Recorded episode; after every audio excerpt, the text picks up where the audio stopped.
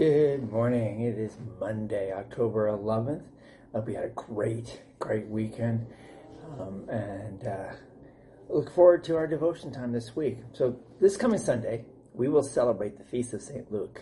And, and church tradition counts Luke among the others, besides the 12 sent by our Lord two by two into every town and place where he was about to, to go, giving them his authority to bear his saving words and works before the people, pronouncing peace.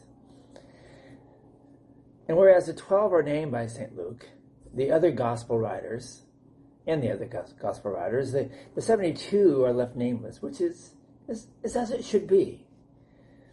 Um, Luke surely knew their names complete historian that he was, having followed all things closely for some part time.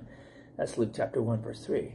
But, but had Luke given their names, he, he would have had to name, I believe, himself, as church tradition believes.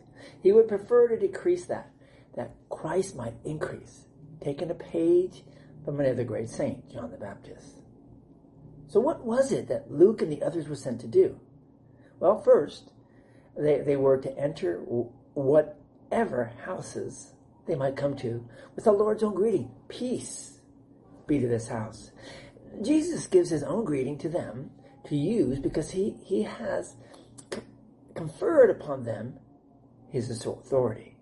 These 72 were to bring the declaration that we are reconciled to God through Christ Jesus. That's what real peace is reconciliation between God and man. The sin that separated us from God removed by Jesus' death on the cross. To the 72 is given the ministry of reconciliation, the ministry of mercy, peace, and healing. And those who would receive such a message receive the very thing promised in it reconciliation with God. Let's read the text and then we'll pray.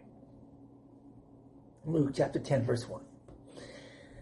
After the Lord appointed 72, others and, and sent them on ahead of him, two by two, into every town and place where he himself was about to go.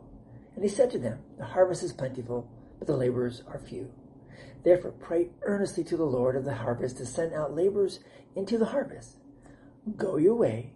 Behold, I am sending you out as lambs in the midst of wolves.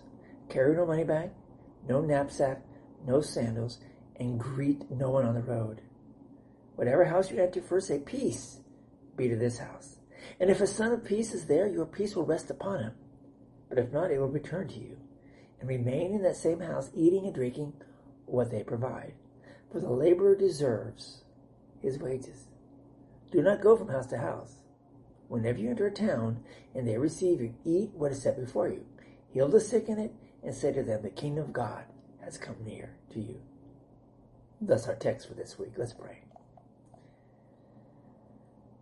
Oh, Almighty God, may I, may we, as the 72 did, minister with mercy, peace, and healing with all that I and we encounter. Amen. So we'll be looking at the 72 today, uh, this week. Some translations put down 70.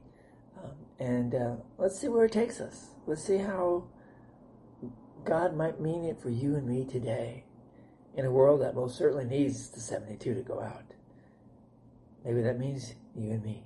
Go in peace, serve the Lord. We'll talk to you all tomorrow. God bless.